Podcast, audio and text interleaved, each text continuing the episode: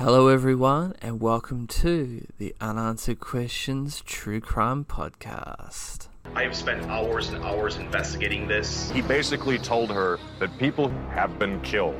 Journalists, independent investigators, people like that disappeared. It frightened her to the bone. There's more to the story than meets the eye. There were rumors of torture and homicide and sexual abuse, all sorts of egregious, horrendous crimes. He was polygraphed three times. Each of those three showed evasions. His resumes were a skeleton of truth. He was mad at the world and particularly mad at the government. The study that he commissioned that described a fictional terrorist attack. If people have died over this, it means you're getting close to the truth. You don't have to be a conspiracy theorist to say, what the fuck? Hello everyone and welcome to another episode of my new podcast, Unanswered Questions, where every week we will endeavour to discuss a mysterious unsolved case that has many lingering unanswered questions. So I hope you enjoy, and as always, leave me some feedback on what you think about the show and rate it as well. Now on to the show. This week we'll be talking about the Alphabet Murders, which is also known as the Double Initial Murders, which are an unsolved series of child murders which occurred between nineteen seventy-one and nineteen seventy-three in Rochester, New York. Sorry if I get that name wrong. All three victims were girls aged ten or eleven whose surname began with the same letter as that of her first name. Each victim had been sexually assaulted and murdered by either manual or ligature strangulation before her body was discarded in or near a town or village near Rochester with a name beginning with the same letter as the victim's name.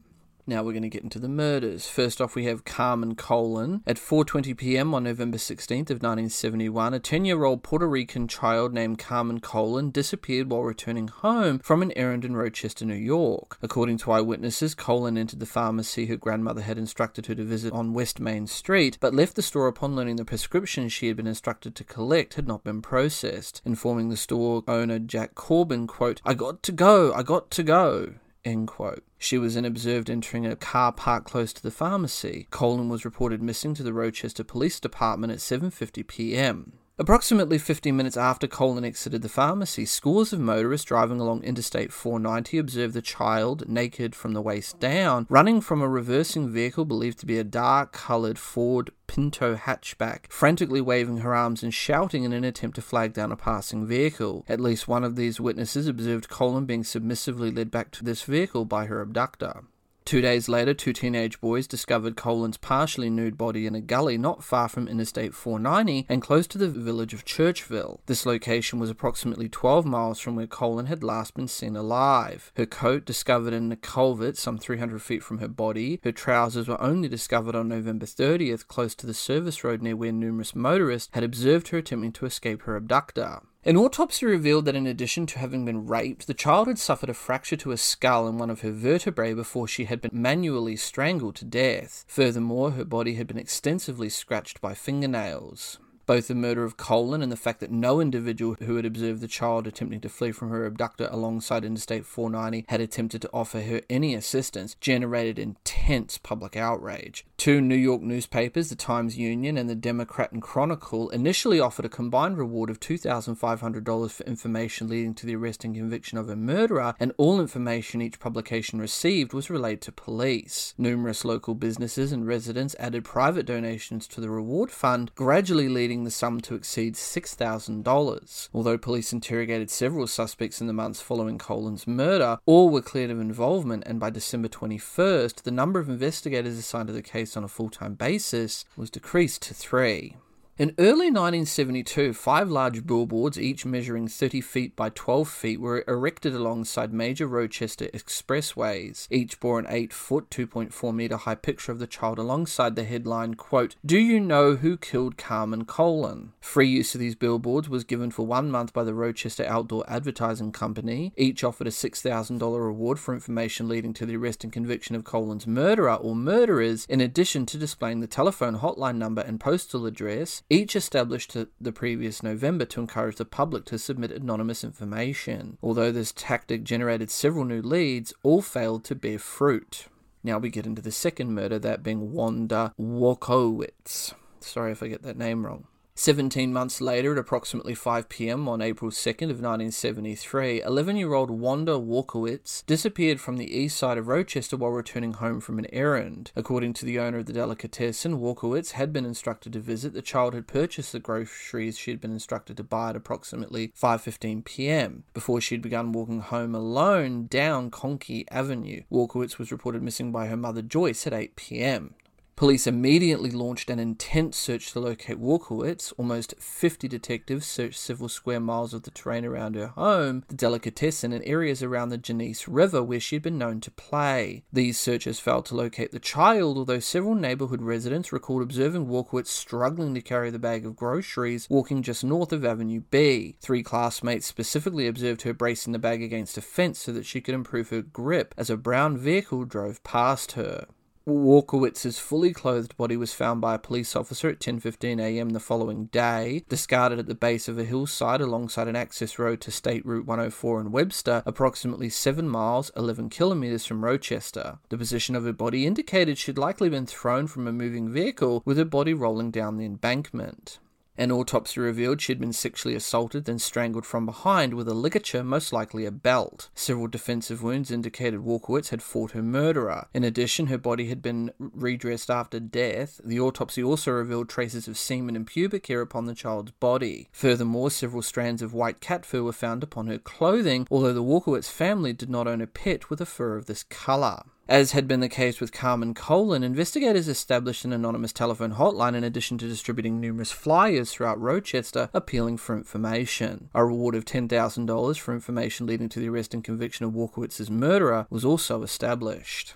These police inquiries produced an eyewitness who informed investigators that as Walkowicz had walked home from the delicatessen on the evening of April second, he had observed the child standing alongside the passenger door of a large brown vehicle conversing with the driver. This eyewitness was unable to obtain a clear view of the occupant of the vehicle, although the location of the sighting was just two-tenths of a mile from the Walkowicz home. Another individual who contacted investigators following the installation of the anonymous hotline informed investigators she'd observed a man forcing a redhead girl matching Walkowicz's description into a light-coloured Dodge Dart on Conkey Avenue between five thirty p.m. and six p.m. on the evening of her disappearance. The Rochester Police Department dismissed any suggestion of a link between the murders of Colon and Walkowicz, although a sheriff's sergeant who'd been assigned to investigate Colon's murder, by this stage still an open although largely inactive case, was reassigned to the task force implemented to investigate the murder of Walkowicz. In September nineteen seventy-three, local television network W O K R announced plans to broadcast a televised reconstruction of Walkowicz's abduction and subsequent recovery of her body. This thirty-minute episode was broadcast on the twenty-first of October, accompanied by public appeals for witnesses to contact authorities. Although this program resulted in the Rochester Police Department receiving over two hundred calls from the public, no useful leads were gained.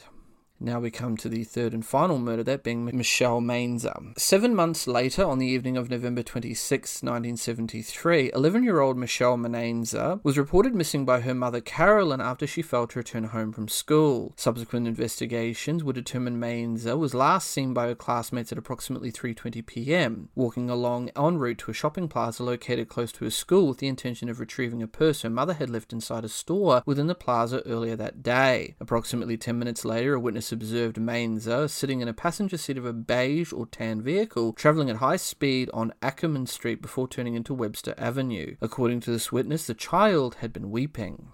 At five thirty p.m. on November twenty-sixth, the motorist observed a man standing by a large beige or tan vehicle with a flat tyre parked alongside Route three fifty in the town of Walworth, holding a girl he strongly believed to be Michelle Mainzer by the wrist. When this motorist had stopped to offer assistance, the individual had deliberately grabbed the girl and pushed her behind his back, also obscuring his license plate from the motorist's view as he stared in his direction with such a menacing expression on his face that the motorist had felt compelled to drive away.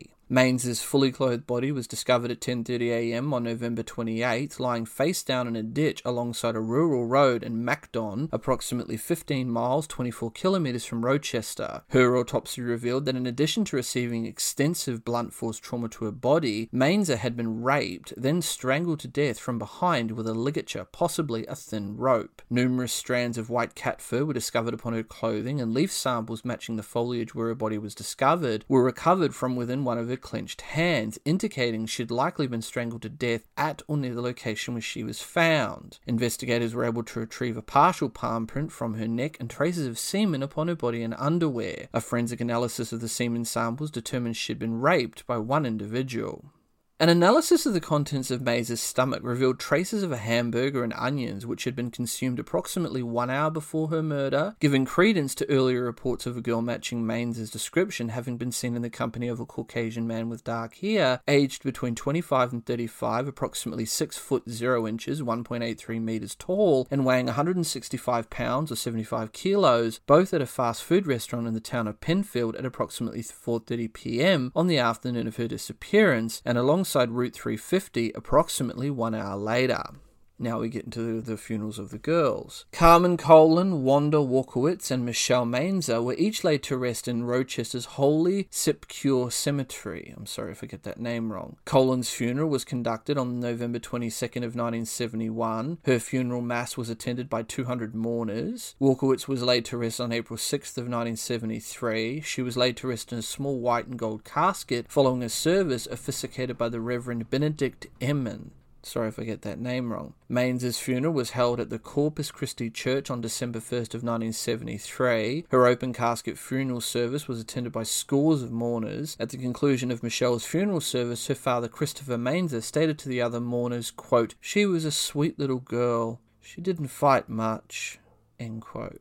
Now we get into the investigation. All three child murders generated intense public outrage. Each received intense publicity, and following the murder of Michelle Mainzer, investigators released a composite drawing of the individual seen with a child by numerous witnesses to the media. They also installed a telephone hotline exclusively devoted to the manhunt for the perpetrator, whom they strongly suspected had committed all three murders. Anonymity was again offered to any caller offering information, and a reward was again offered for any information leading to the arrest and conviction of the perpetrator. Trader. Although these efforts resulted in numerous calls from the public, no credible suspect was located. Although investigators interrogated more than eight hundred potential suspects in relation to the alphabet murders, the perpetrator or perpetrators of the homicides was never caught, and the case remains unsolved, as each child hailed from a poor Catholic family, had few friends, and had recently experienced issues such as bullying or poor academic performance at her school. Investigators have not discounted the possibility the murderer may have been employed by or held knowledge of the practices of a social service agency in his efforts to initiate contact with and or gain the trust of each victim. Now we get into the similarities in this case. The three young girls that fell victim to the double initial killer all shared several similar traits. These include that all three girls' first name and surname started with the same letter, all three were a similar age, all three came from Catholic families, all three struggled at school, all three were from poor neighbourhoods. Their murders also shared common factors. These were that all three were found in a rural area, all three were discovered in a city that matched the letter of their name, and all three were sexually assaulted and strangled. All three victims were pre-adolescent females who had disappeared from Rochester in the early afternoon on days of light or heavy rain, and whose bodies were later discovered within nearby towns. The body of each girl had been discovered either fully clothed or partially clothed close to an expressway at a location typically accessible by vehicle, and each victim had evidently been thrown from or carried from a car to the location her body had been discarded. Each child was short in height, and all three girls had been raped before being strangled to death. In addition, all three were known to be viewed as somewhat lonely outcasts among their peers. Furthermore, an analysis of the stomach contents of both Walkowicz and Mainzer revealed both girls had ingested food shortly before their death, which neither girl is known to have eaten prior to her disappearance, and the bodies of both girls had been redressed after death.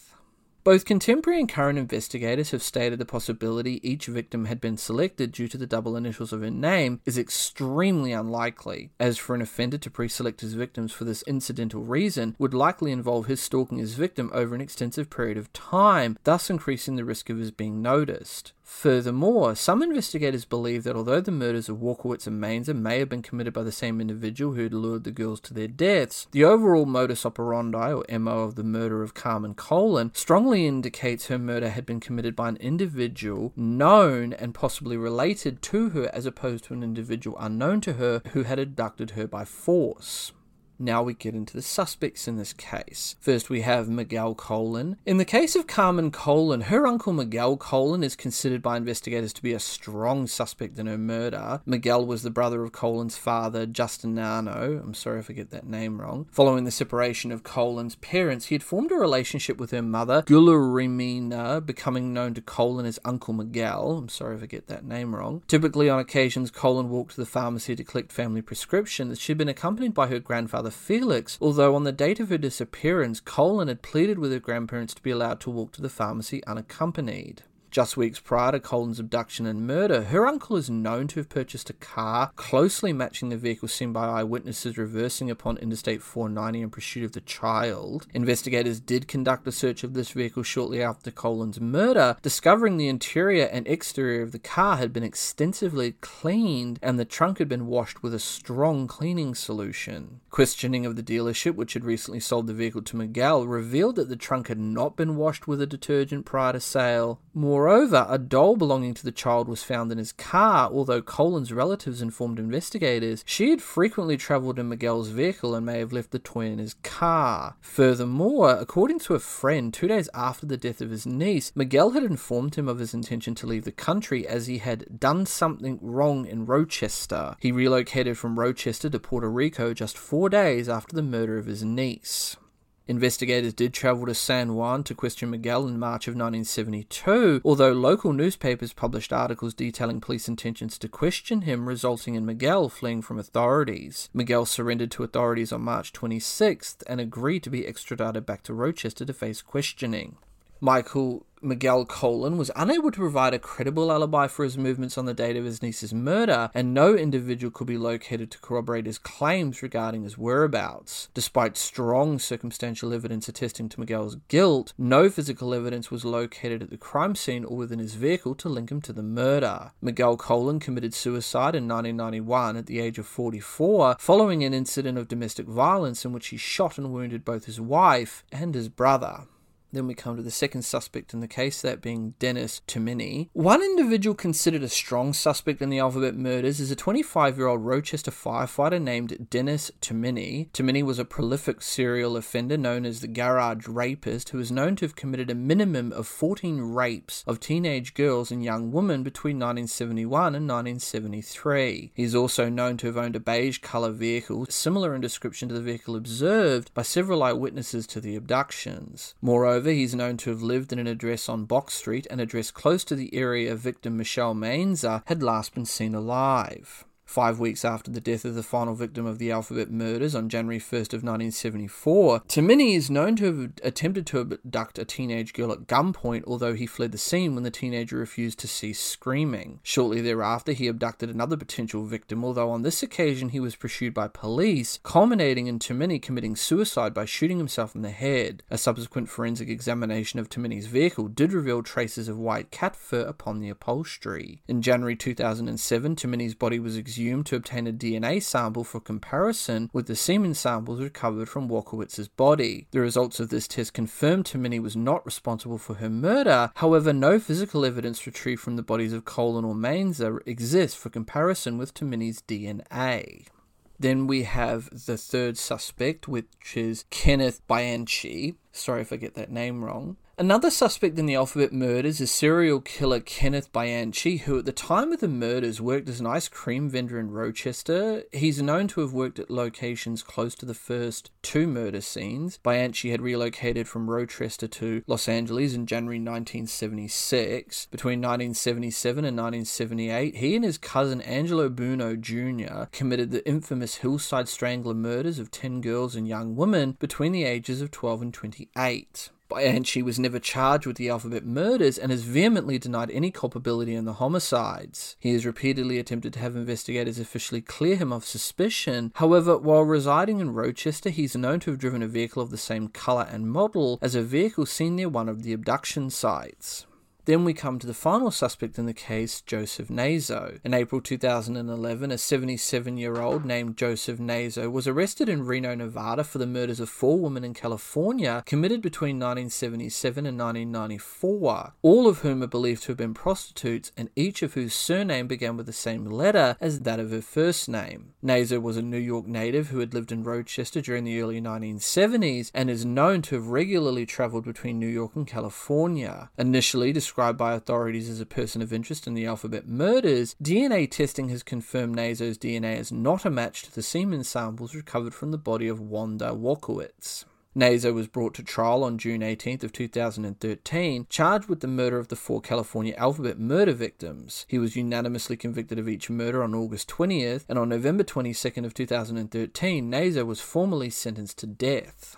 Now we get into the aftermath. In nineteen ninety-five, the mother of Carmen Colon made her first public statement regarding the murder of her daughter. In this interview, granted to Democrat and Chronicle reporter Jack Jones, Guillermina Colon stated that although she'd lived her entire life in poverty, if she could have only one thing before her own death, it would not be wealth, but knowing who had murdered her daughter. Adding, quote, "If I could die knowing who killed my Carmesita, I could die more peacefully than I have lived. It is the only thing I want in my life, to know that this person had to pay for the terrible things he did to my little girl. If the person who did this could have any compassion, he would see the pain and suffering the families of these little girls have gone through for all this time." End quote. The Democrat and Chronicle newspaper published a series of articles focusing upon the ongoing police investigation into the alphabet murders in two thousand nine, appealing for the public information with a view to closing the case. These articles resulted in the Rochester Police Department receiving approximately twenty new leads of inquiry. Although all leads received were pursued, none resulted in the apprehension and convictions of the perpetrator or perpetrators, and nonetheless, a police spokesperson has stated the Rochester Police Department remains committed to solving this case.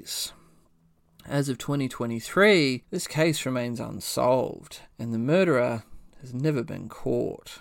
With that, this case remains open, but with many unanswered questions that still remain unanswered. Please rate the show and let me know what you guys think about this and the many other cases I've covered. You can follow me on all major social media platforms, YouTube, BitChute, Dailymotion. I'm also on Twitter and Instagram. Links are all down below in the description. If you have a case you'd like me to have a look at or cover, don't hesitate to send me a message. I'm your host, and this has been the Unanswered Questions Podcast. Until next time.